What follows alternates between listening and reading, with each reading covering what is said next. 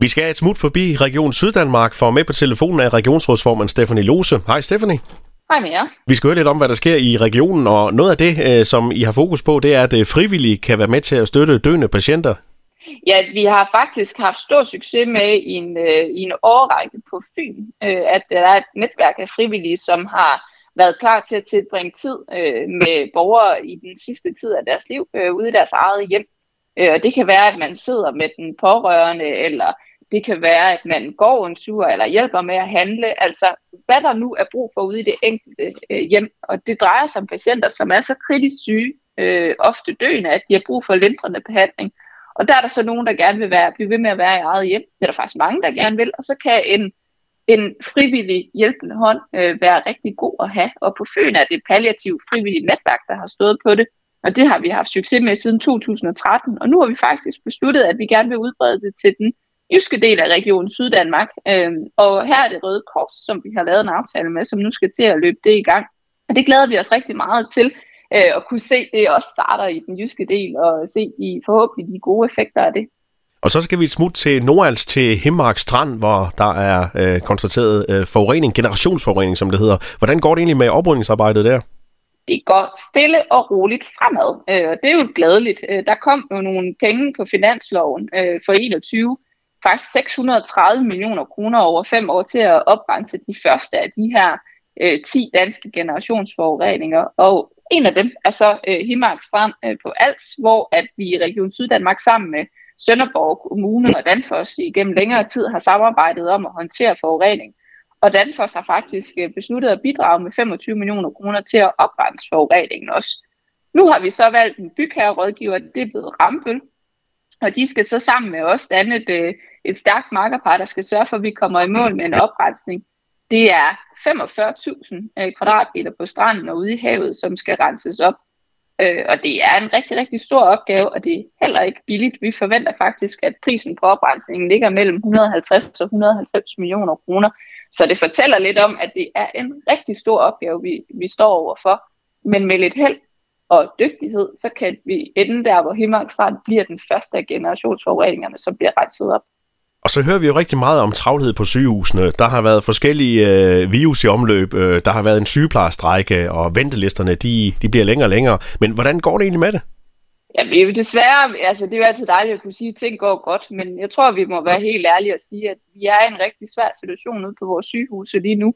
Øh, vi har mange øh, ekstra akutte patienter rundt omkring. Øh, samtidig så oplever vi jo en, tror jeg, det bedste ord er en metaltræthed i vores sundhedsvæsen, øh, på grund af sådan en cocktail af nu i en, i en efterhånden lang tid. Først har stået med corona, og derefter afvikling af ventelister, og så en sygeplejerske strække, øh, og nu er altså igen afvikling af ventelister, og samtidig mange akutte patienter.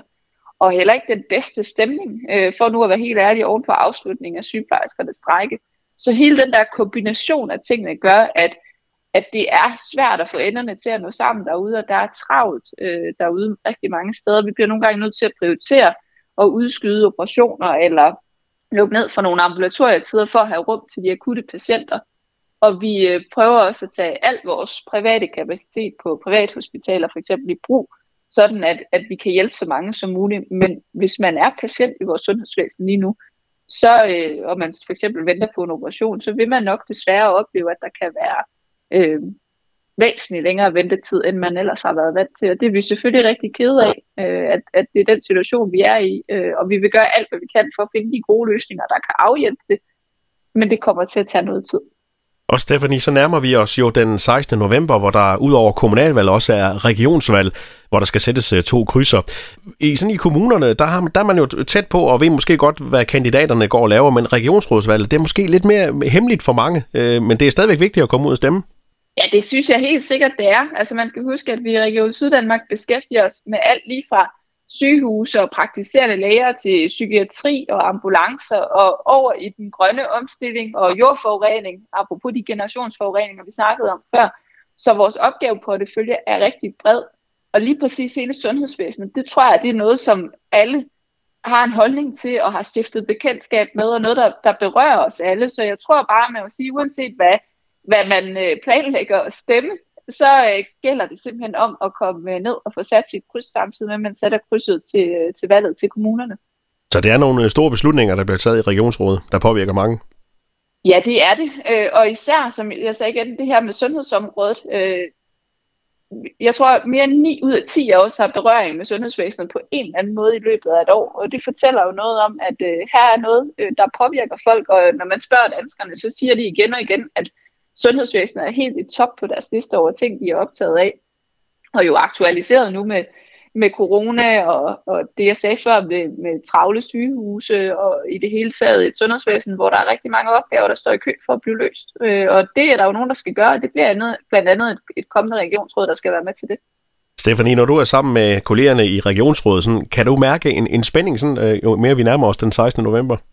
Ja, det tror jeg ikke, man kan sige sig fri for. Øh, det er jo sådan den her ene gang hver fire år, hvor vi for alvor går til eksamen som politikere, og det gør både os, der har siddet der, øh, de 41, der er i regionsrådet nu, øh, hvor en, en, en del jo genopstiller.